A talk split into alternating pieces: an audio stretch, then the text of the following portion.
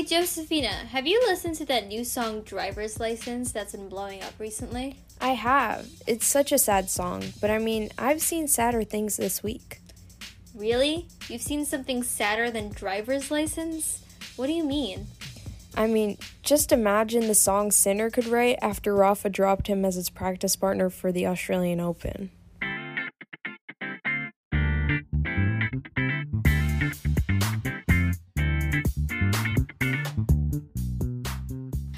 Hello, everyone, and welcome to Hold On to Your Racket, the podcast for Gen Z tennis fans. We're your hosts, Shravya and Josephina.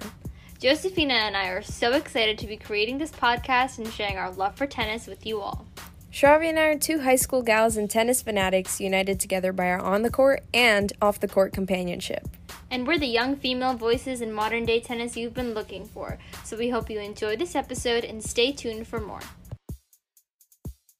Welcome back to another episode of Hold On to Your rock, Racket Rocket Rocket not Rocket it's Racket podcast. Um you see I've already messed up and we're 2 seconds into the podcast. That's a great little precedent. But either way, it's January 15th, and Shravya, take it away with the hot headlines. Yeah, so we're going to jump right into it. There's been a lot happening in the tennis world in the past few days. So we're going to update you guys on all of that news. So, as you may have seen on social media, the players have started arriving in Australia for the two week quarantine period um, that begins now, which is basically for the uh, multiple Australia based tournaments that are happening, and then obviously the Australian Open right after that. So, right off the bat, we have some coronavirus drama already starting. So, Tennys Sandgren, a uh, quite the quite the interesting tennis player on and off the court.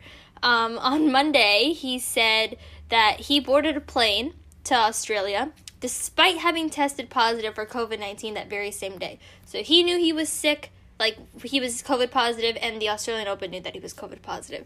And he also, he was kind of live tweeting this whole thing, which was also totally weird, but we're going to talk about that in a little bit. He said that he had been sick with coronavirus in November and then he tested positive again this time around but was asymptomatic and is asymptomatic. So the Australian health authorities cleared him to fly even with this positive test.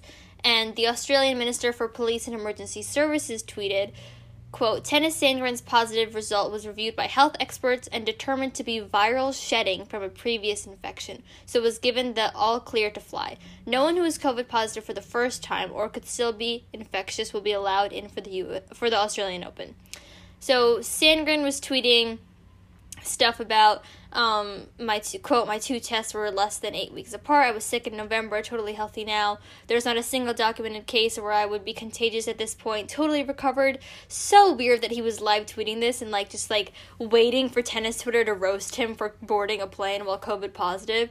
Um, so that's all that's all fantastic. And as if this story couldn't get more dramatic. We had some breaking news just a couple hours ago about what this positive test from Tennys Sandgren has led to happen.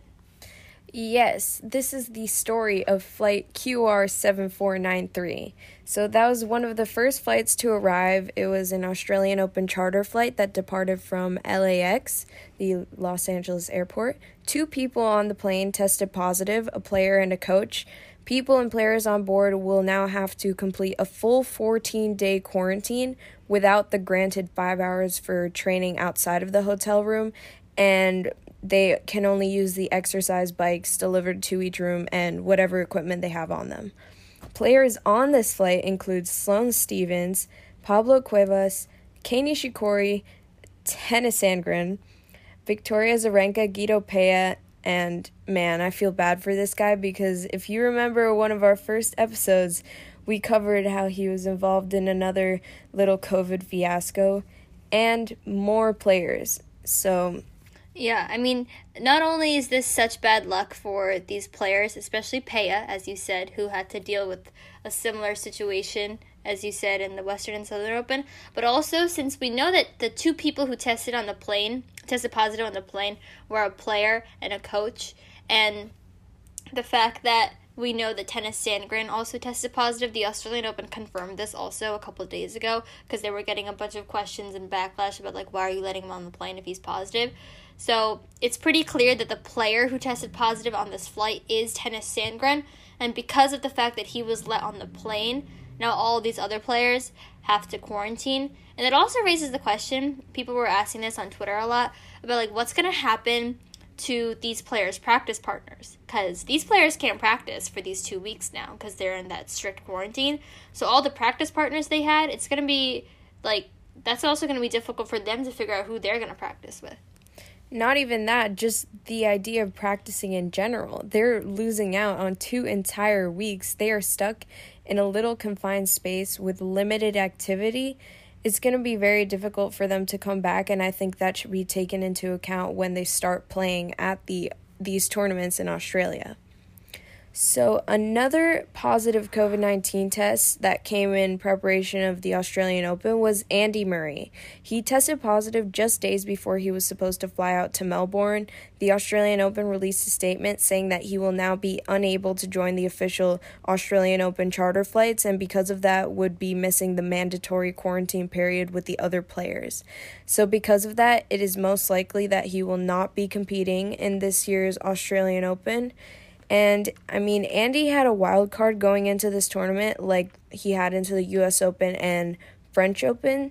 So and and he got a lot of backlash for that too, because people were saying that it's obsolete. It's an obsolete use of wild cards. So I feel like this would be a bad excuse for haters to claim that he's wasting wild cards again. When of course, who wanted this situation?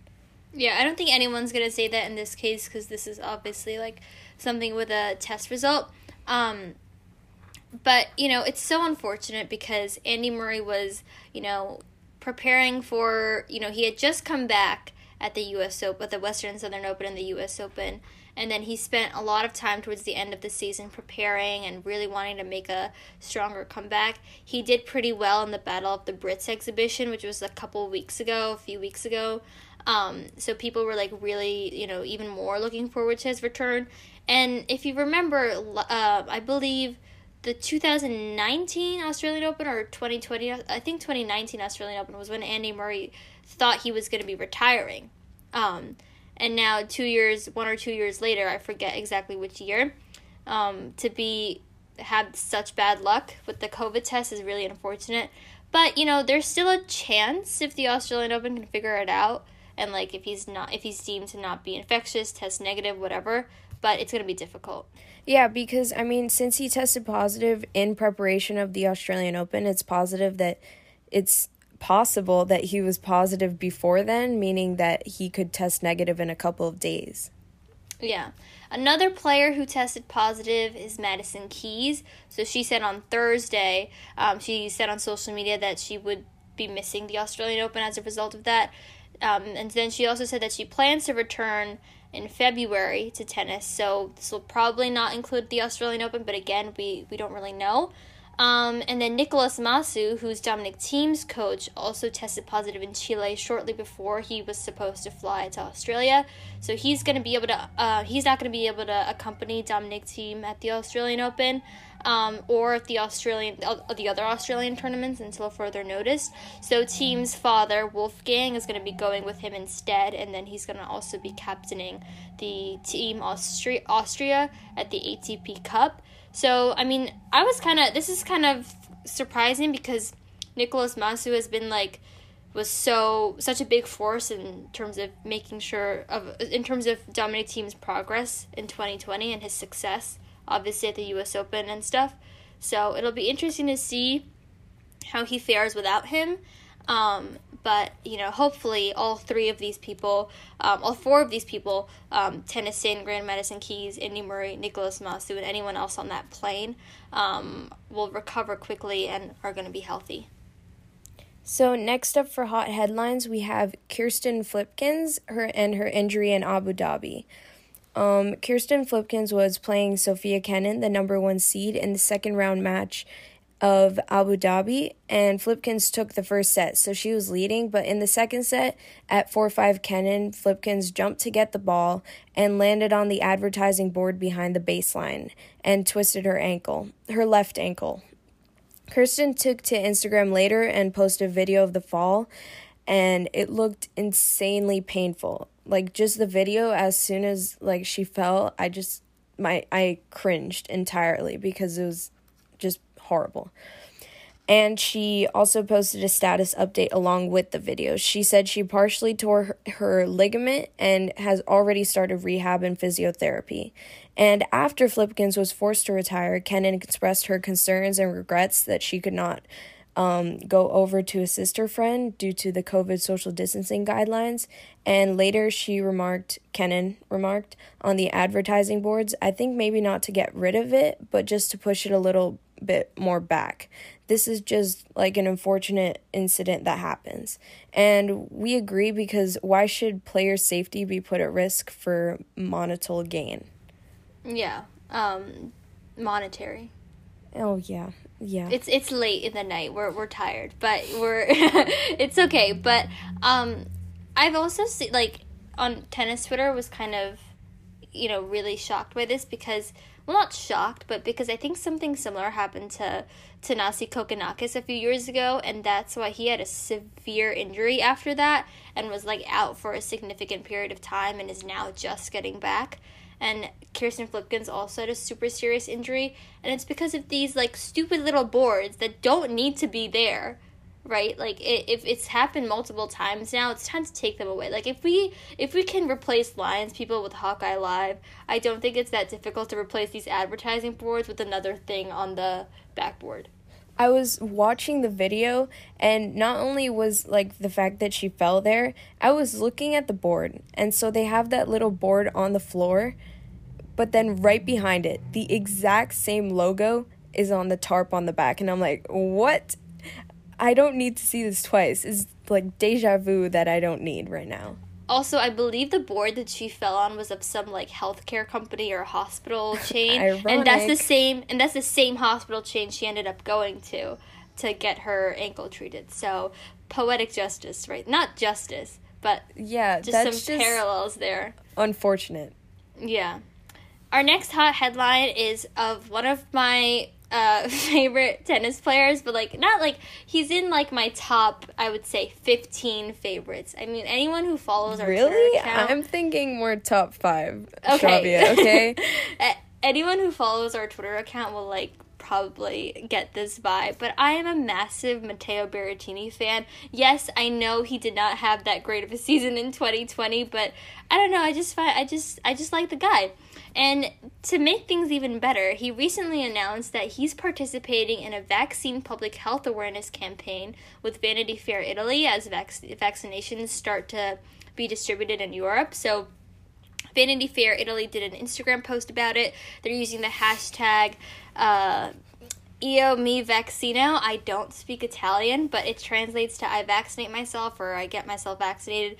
So it's so awesome um, to see tennis players like Berrettini. Well, so far it's only one tennis player, Berrettini, taking this initiative. So it'd be pretty cool to see if any other tennis players like join in a similar type of thing. But I'm glad he's using his platform for a good cause. Yeah, and we just had an episode about this how humanitarian acts in the tennis world by tennis players.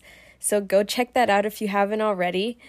But yeah, again, it's amazing to see tennis players using their platform to promote positive change and positive things. So clap, clap, Matteo Berrettini. So, on a more unfortunate note, Sloane Stephens and Juan Martin Del Potro both suffered the loss of loved ones recently. Sloane Stephens recently lost both her aunt and her grandmother due to COVID, and Juan Martin Del Potro lost his father Daniel, who passed away at 63 years old. So, it's very sad to hear both of these. I mean, both of these players are huge asset to the tour so I'm like, we're sending all our love to them.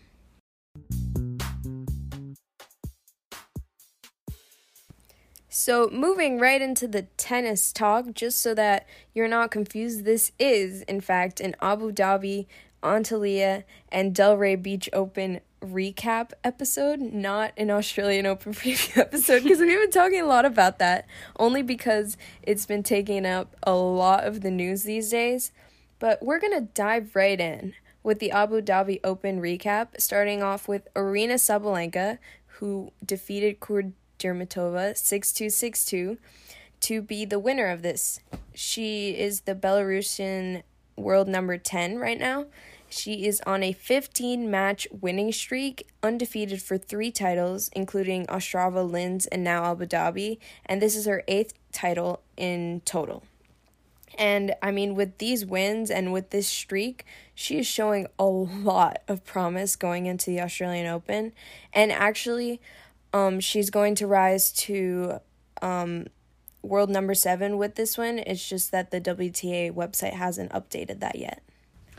Also, not to, you know, not to flex or anything, but Josephina and I are kind of on a roll with our like predictions. Like if you remember our French Open comments, if you remember um ATP finals. Oh, ATP finals. Yes, yes, yes. I predicted Aryna Sabalenka to win Abu Dhabi before this tournament even started. Here and there's is. proof of that. It's documented in our last episode, so go listen to that go if you haven't already. That. Exactly. Our first episode of 2021. Highly recommend. But honestly, like, I picked her because she was doing so well towards the end of 2020. She's the type of player who's like, when she's on, when she's like playing well, she's like, she can beat anyone. And it's very hard to get through to her. I mean, for example, like Maria Sakkari, who was playing so well um, in Abu Dhabi, you know, lost to Sabalenka pretty handedly because Sabalenka just dominated this entire tournament. So, I mean, it's pretty awesome. She hasn't had as much like Grand Slam success, so as you said, it's going to be interesting to see how she does in the Australian Open this year. But the finalist that she beat was Veronika Kudermetova. She's from Russia, world number 46. This was her first tour final. Um, she reflected on her loss and she said, I think today was not my day because I was very slow. I had a lot of mistakes, but nevertheless, she had a pretty awesome tournament and she's been doing pretty well since the end of last season. I think like her name first came up when she uh, upset Pliskova um, in one of the New York tournaments. Um, and then she also reached the Ostrava and Linz quarterfinals. So it's been a pretty good past couple of months for um, her as well. And then continuing with Abu Dhabi, some notable players in the tournament include Marta Kostyuk. So we remember um, talking about Kostyuk in the U.S. Open um, when she took Naomi Osaka to a dramatic three set match. I was watching parts of it. It was very good. And immediately while I was watching her play, I was like, this girl's kind of awesome. Like, why haven't we heard more about her yet? Um, and I think people have now started really after that Osaka match really started talking about her more. She had a bunch of success in some ITF events towards the end of the season. Um, and, and Abu Dhabi, she reached her first WTA 500. Remember, this is a huge event, semifinal, and is wait, now. Wait, but technically, hasn't everybody reached their first WTA 500 semifinal? Because they changed the names. That's funny. Yes, but um, now she's ranked. Uh, she's gonna jump to number seventy eight in the world. So again, also gonna be pretty interesting to see how she does in the Australian Open. She says it's her favorite Grand Slam. And Josephina and I have become big fans of her. Josephina, would you like to elaborate? elaborate? Her social media presence is amazing, I must say. I did. Also, I loved the new um the Nike dress, the kind of dark aquamarine one. It just suited everybody so well. But either way, I was like following her success. We both were, of course, because of our social media accounts. Go follow the Instagram and Twitter. Um, we were both following her success in the tournament, and I was like, wait, why don't I hear about this girl more? I don't understand. She's really cool. So, if anyone wants to do us a favor and get us some matching green Nike dresses that they wore in Abu Dhabi, we would not complain. We would take them happily. Shravya, do you think we should start a P.O. box? oh my god, imagine if we did. I mean, I feel like we're still in the infancy of our podcast, so maybe not much would be coming through it yet, but soon I think we might be able to get some stuff in. But feel so, free to DM us on Instagram or Twitter. if you have any Yes, yes. Um, opportunities you'd like to share with us. So next up, we have on that note, next up, we have Maria Sakkari, who reached the semifinal and only fell to the eventual champion Sabalenka. Like we said before, I mean, when Sabalenka's in her groove, there's no stopping her, and it's crazy.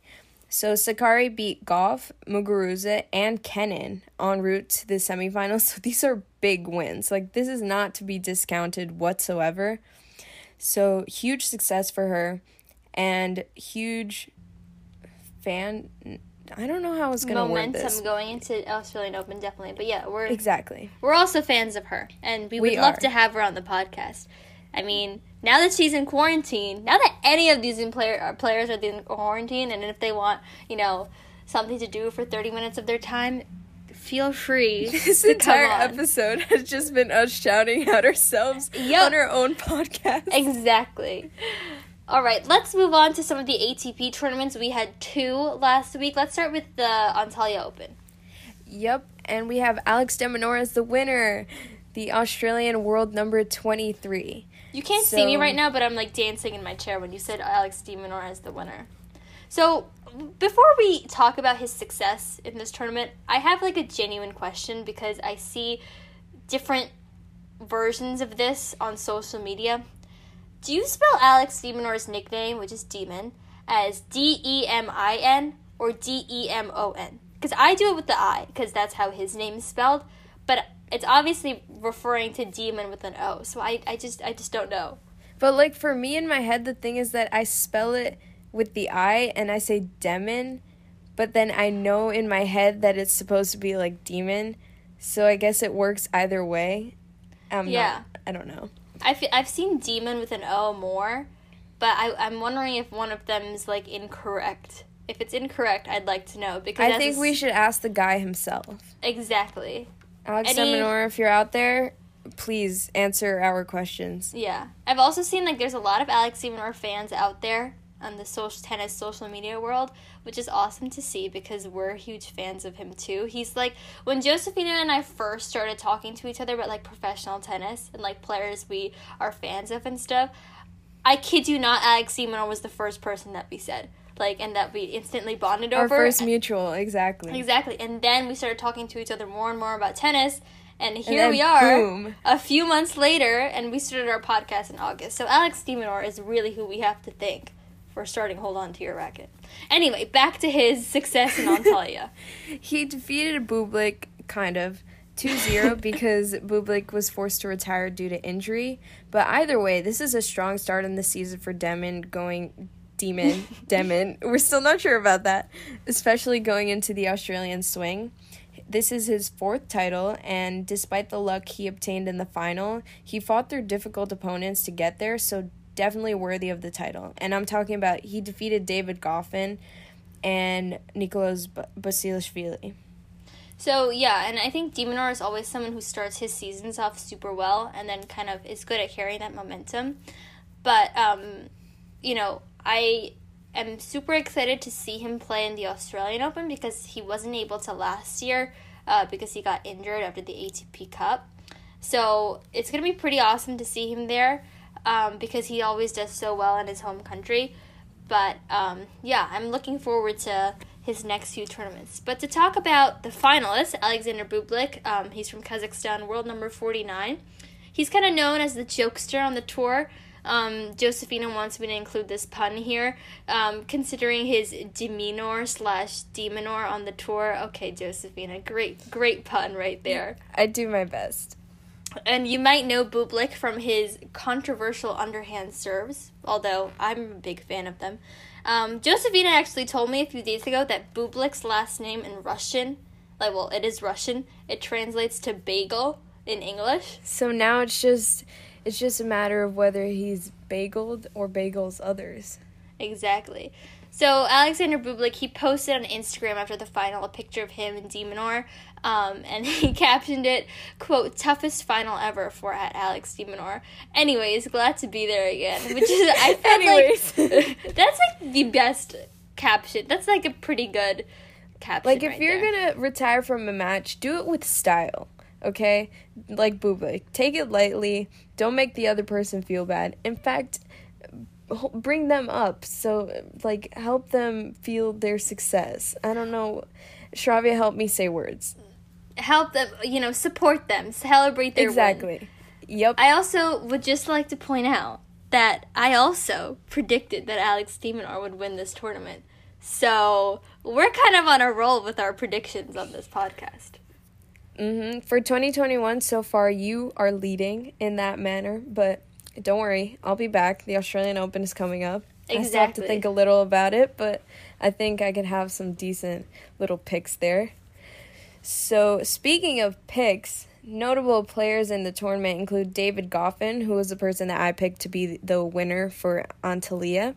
He is the Belgian world number 16. In the last episode, check it out, we talked about how he was on a five match losing streak before this year, but we also talked about the major possibility that he would come back stronger from those losses, and we could not have been more correct.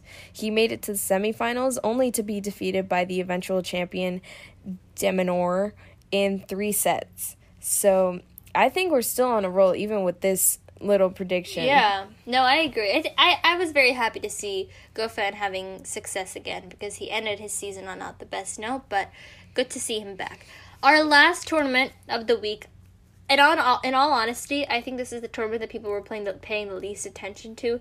Maybe until the final, or maybe until just, some controversial events that happened at that tournament. I just completely neglected it on the social medias. I was just like, you know what, Delray Beach, is it really happening? Yeah, there were some comments made at that tournament, which we're going to talk mm-hmm. about in just a mm-hmm. bit, that put it in the spotlight for maybe the wrong reasons. But anyway, positive news first. Hubert Hurkacz, he's a Polish tennis player, world number 35, took the title um, and he defeated Sebastian Korda, who was the finalist. We're just going to talk about him in just a bit. Uh, 6 3 6 3. So Hurkacz didn't face a single top 100 player en route to the title, but still a great way to start the season. Great run to the title. He definitely faced um, a tough opponent in the final, which was Sebastian Korda, who's been doing great these past few months. Um, and also, Hurkacz honestly has been doing pretty well too. Remember, he just came off that Paris Masters 1000 doubles title with FAA. So, I mean, it's nice to see him picking up a singles title too. And after his win, and during, like, while he was winning during the tournament, he talked about Iga Swiatek's impact on Polish tennis in one of his interviews. He said, What she did at the French Open was unbelievable and a huge inspiration. It's amazing what she has done, winning a Grand Slam, not being seeded, and playing the way she played. So that's really inspiring for all of Poland, what she did achieve. And speaking of Iga, I mean, she recently won the second place award for Polish Athlete of the Year. So this proves a lot of success for the Polish tennis realm, I think, going into 2021. So, moving on to talking about the finalist, Sebastian Korda, the American world number 119. He is the young finalist. He conquered some nerves in his semifinal match prior to this one, but he made it to the final nonetheless. And he actually gave an adorable speech after his round of 16 match in appreciation of his mom because he felt that she deserves more recognition in a family where his father is a previous Grand Slam champ and his sisters are professional golfers. So he kind of put the spotlight on her when he thought she deserved it. So I thought that was sweet. Yeah, also he said that she was the one who really shaped his game, like growing up and stuff. So that was definitely interesting to hear. It's always interesting to see players who have like tennis player parents or like parents very much involved in um, tennis and we see that playing out in a bunch of different ways like you on one hand you see Sofia Kenin's dad like literally with her all the time in the coaching box stressing out but you know on the other hand you see um, relationships like Caroline Wozniacki and what she had with her dad, and they stayed together as coaches for forever, and it always seemed like a really chill relationship. But you know, and now we have Wolfgang Thiem joining Dominic Thiem in Australia. So all these parents and at the ATP Cup, mm-hmm. exactly. So regardless, Sebastian Korda, everyone's been talking about him for the past few months because of his success, but Josefina right before our first episode, had been saying to keep an eye out for this guy. So before Western and Southern Open, she's had an eye on Korda, and I mean, Josephina, if you want to talk a little, a little bit about his success since then, I think it's worth highlighting. Yeah, I mean, after I said that he would do well, yes, um, he made it to the round of 16 in the French Open, losing to Rafael Nadal. I mean, that's no not, shame in that. No yeah, exactly. That. There's nothing wrong with that. And he also grabbed his first challenger title at the end of 2020. So, I mean, I don't know if this success is like on my part, but definitely a great year and great um, stuff coming for this guy. Yep. Um, he's, although, what, what was interesting is he specifically chose not to play Australian Open qualifying so that he could play Delray Beach. And it paid off. Like, it definitely paid off. So, I saw one tweet. I believe uh, their Twitter Twitter handle is Tennis and Aloha. They tweeted that um, you know if Andy Murray can't play the Australian Open because of his COVID situation and they need to replace the wild card, Sebastian Korda would be a really good pick to give the wild card to, which I agree with. I just realized that Andy Murray pulled out of Delray because he didn't want to catch COVID before the Australian Open and he did. So maybe if he would have gone to Delray, who knows what would have happened? Yeah, who knows? So, in terms of notable players in the tournament, we want to talk a little bit about Christian Harrison. So he's an American tennis player, world world number 789. So he's coming back after a bunch of injuries, and he won the most matches he has won in a while. So. Um, he won one ATP Tour level match between 2012 to 2020, and already he's won three in 2021. So definitely a way to come back. So he defeated the first seeded qualifier to get into the main draw. And then the first seed, Christian Garin, he injured himself at, at Delray Beach and unfortunately had to pull out of the Australian Open. So Christian Harrison beat Christian Garin um, to reach the quarterfinals of Delray. But here's where some controversy comes up, and where oh, Delray Beach got some uh, bad press. Yeah, exactly. So Harrison refused to wear a mask for his on-court interview after his second round match, and because of this, he wasn't allowed to complete the interview, which is a totally amazing rule. That's totally fair.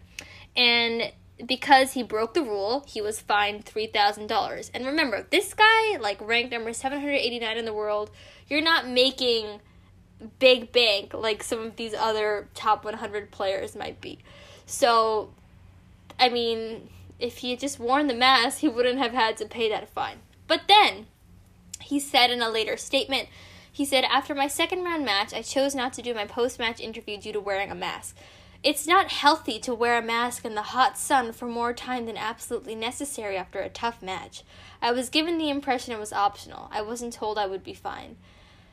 I just have so many concerns um, about American ATP tennis players. Like John Isner and Sam Querrey have already had their Okay, we thought it was issues. bad enough, and then this guy shows up. And then Tennys Sandgren. Like oh, what? boy. it's like at this point it's embarrassing, but we have Sloane Stephens, Madison Keys, and Serena Williams out there, you know, representing the name yeah, Frances Tiafoe, Michael Mmoh, who actually exactly. qualified mm-hmm. for the Australian oh, yeah. Open. So we have our, our saviors of American tennis coming. Thank you so much for joining us, and that is game, set, and match for today. If you like this episode, please let us know and stay tuned for more. We'll be providing you all the coverage of the pre Australian Open tournaments, the ATP Cup, and the big AO itself, the Australian Open, and of course, all the T on Tour. Email us at holdontoyourracket at gmail.com for any questions and leave a rating on whatever platform you're listening on. Hold On To Your Racket is available on Spotify, Apple Podcasts, and Google Podcasts. Follow us on social media at Hold On To Your Racket on Instagram and at HOTYR underscore tennis pod on Twitter. Our next episode will be released as the pre Australian Open tournaments start, and we'll be updating you on any important hot headlines. And remember, my name is Josephina. And my name is Shravya. That is, if you enjoyed this episode. If you didn't like it, please tell your friends my name is Ben and Shravya's name is Harry. See you next time.